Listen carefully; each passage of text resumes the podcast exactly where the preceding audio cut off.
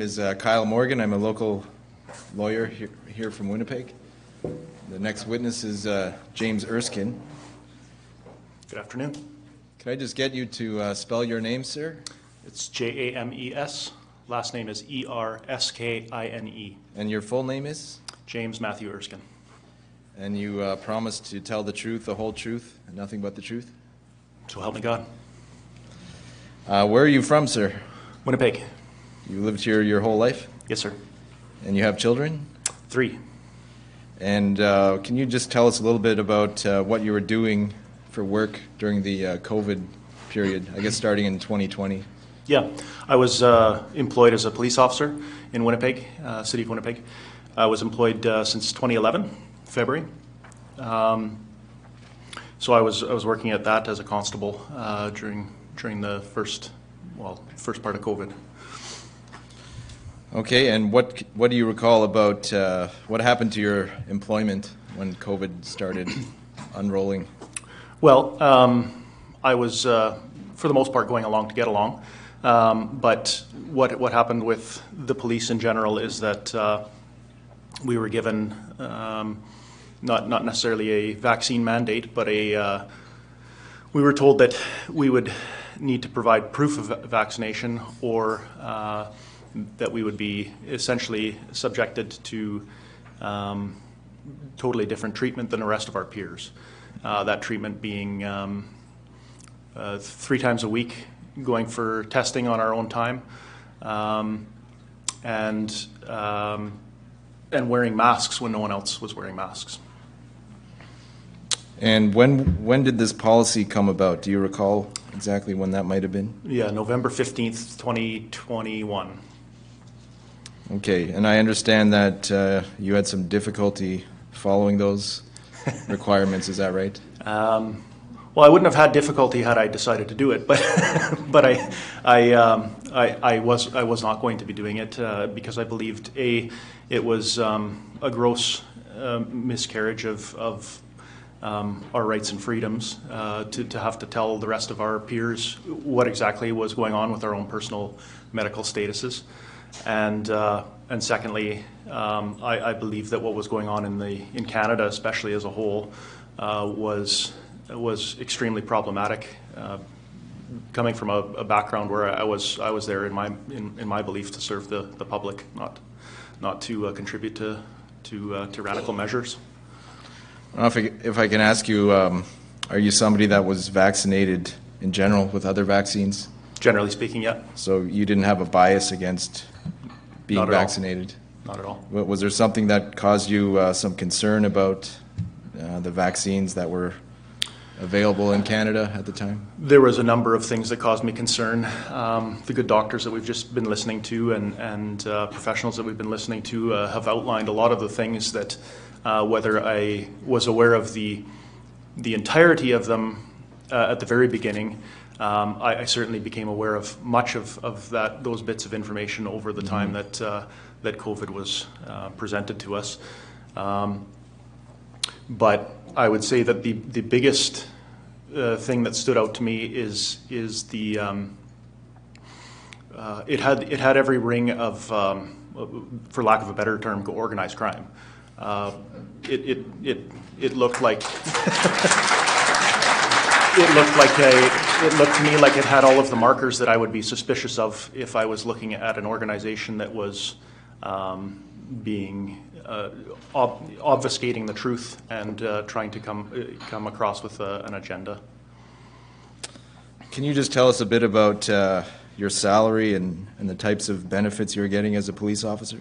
Certainly. Um, well, I was I was a full um, uh, senior constable, so I had uh, I, I was just just prior to uh, all of all of these things going down in 2021. I, had been asked to be a field trainer.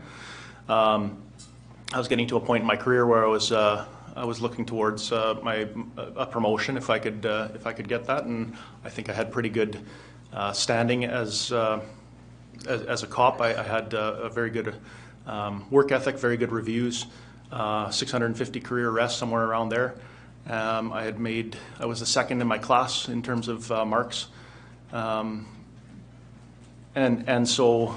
Uh, what, what happened with me is that uh, because, because I refused to give those things, I was ultimately locked out of my police station uh, that I was working in.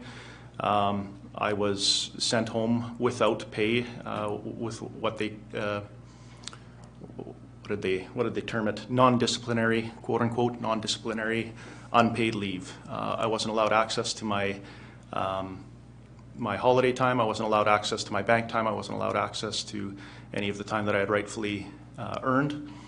Uh, i was just sent home the pay, paycheck stopped and uh, a short time later, uh, I, I quit uh, because I knew that if I quit, they would at least have to, ostensibly, they would have to pay out those things. And um, and so what has happened since is that I've lost, um, well, 11 years of my life basically. Uh, though I though I think that I did, I hope that I did some good in that time.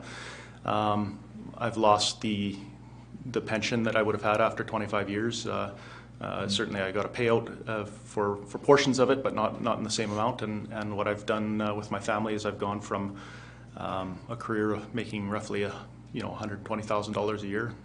Um, that's I'm just telling you because police salaries are online. You can look them up, and uh, and I'm our, our, we're we're roughly a third of that now. Um, did you ever try to work out a compromise or any type of accommodation rather Absolutely. than? Tell us a bit about that. Um, well, a number of letters were sent, um, a number of email communications. Um, we had attempted to uh, go through our union uh, to, to fight the, uh, the measures that they were taking. Um, interestingly, our, our union president uh, was not just figuratively, but literally in bed with um, one of the executive. Uh, it was a uh, common law, and I don't mean in a in a I don't mean in a you know despicable way, so to speak. Uh, other than uh, you know they, they were they were common law, so you know a, a, an out in the open uh, relationship. But in any case, I'm I'm I'm, I'm sure that that has potential to play play into the, into the uh, the desire of a, a union to fight for its its people. Um, when the union didn't help us, we've also uh, sought measures to go through the labor board. Uh, the labor board shrugged us off. Um, there was a number of, well, uh, without getting into it, there's a number of lies in, in, our, in the labor board's response to me. Um, one of the things that I said to them in my complaint was that um, this, this, these measures had been the single cause of why I had, I had quit. And uh, they came back and their response was that um, there was no evidence to say that that's why I had quit.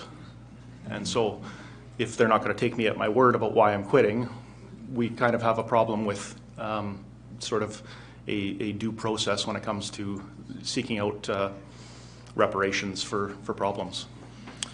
Were there any other um, of your coworkers that had a similar experience? You know, quite quite a number. Um, I was actually fortunate in terms of um, being on a shift where I had a lot of coworkers who were very supportive and and who were uh, also going through the same kind of steps that I was going through. Um, so, but overall, in the, overall in the police service, I, I'm I understand that that um, I, I think about 96% of them were were vaccinated. So I was in in in a lot of ways a, an outsider, but at the same time, my peers weren't the ones who were necessarily um, looking down on me. It was the organization uh, from the top down. Uh, you had mentioned that um, I guess the policy had been uh, differential treatment for those that didn't get the vaccine. Correct. And uh, testing, is that right?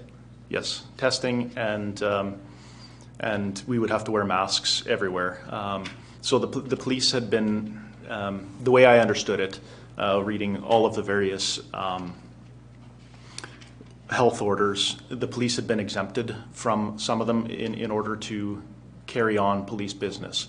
Um, th- that being said, uh, the chief of police still has, um, you know, the authority to give us orders and that kind of thing, and so um, there was there was a point in time where basically when we were at least in the office in, in our cruiser cars, we weren't required to be masked 100% of the time.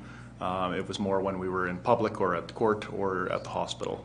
Uh, and that faded away um, in the in the sort of summer to to late summer months of 2021, and uh, folks were folks were just going about business as normal in the stations, except for those who wouldn't declare their status.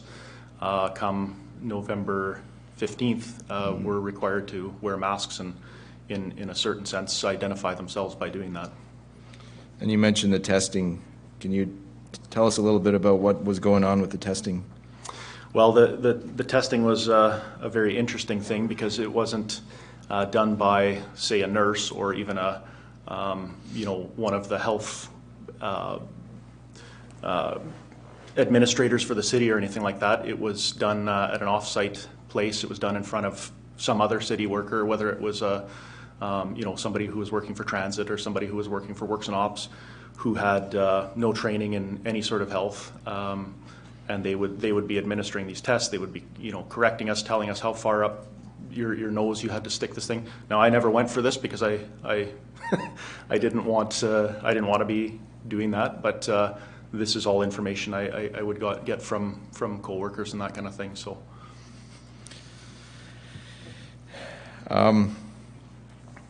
I'd, I'd ask you, uh, looking back on everything that's happened, uh, what do you think should have been done differently with the way this, uh, I guess, COVID was handled, I guess, in your organization or in society at large? What do you think?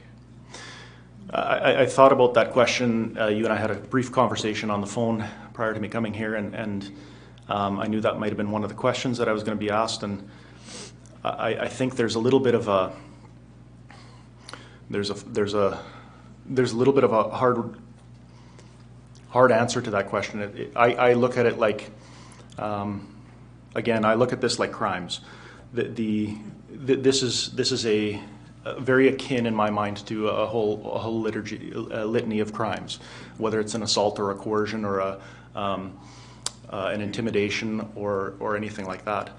Um, and and in a in a I would say in the truest sense, the, the, the best thing that I can compare what was done to people to crime-wise is is a sexual assault and a, an egregious one, and it's because uh, the the integrity of a person's body is is I think paramount to um, to their their um, to respecting that person, and so um, and I, I'm not saying this to to um,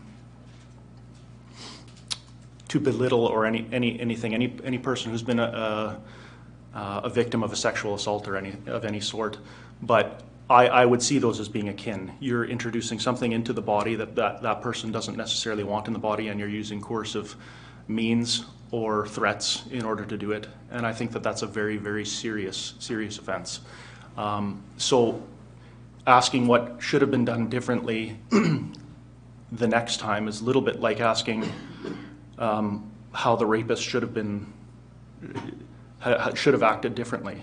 And it's um, I, I would say that the the ultimate truth about it is is that none of this should have happened the way that it happened.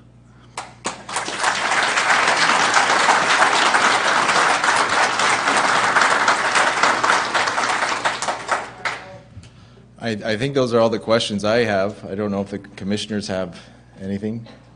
I thank you for uh, giving your time. Thank you for the opportunity. Yep. Is that uh, Sorry. Janice? Yep. Go ahead. I just want to ask, and I know that you just kind of alluded that you have three children. How did the three children, uh, um, how were they impacted? Because they would have seen you and your employer at odds over this, and possibly, I don't know how the mandates came down here in the education system, but possibly they were uh, under the same scrutiny and mandates within the school system. So, how did that kind of affect the family as a as a whole?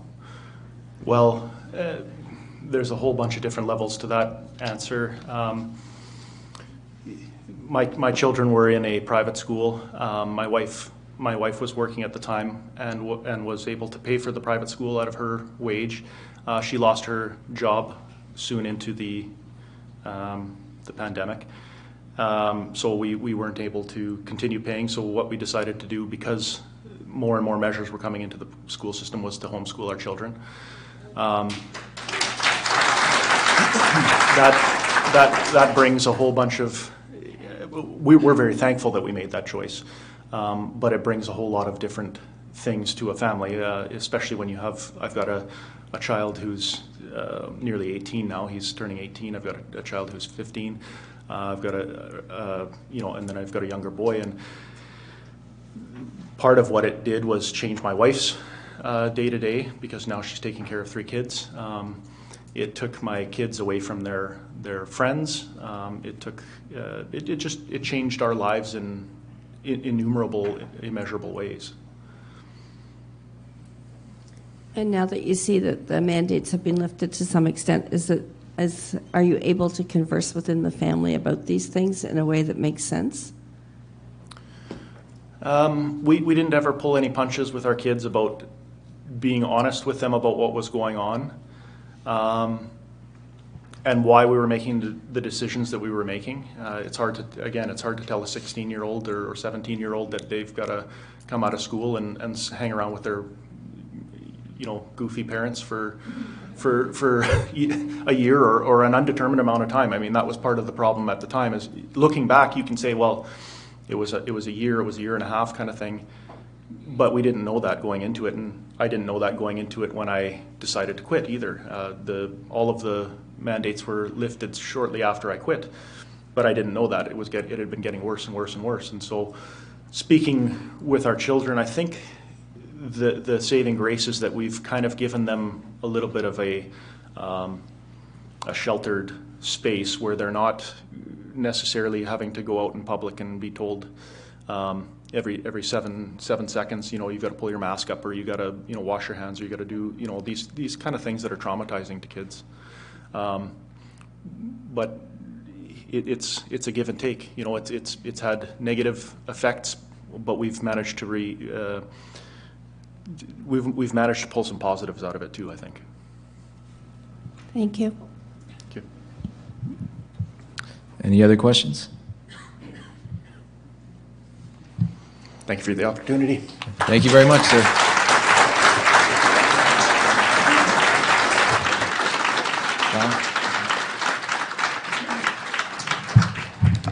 So if we can have Shay Ritchie come to the stand.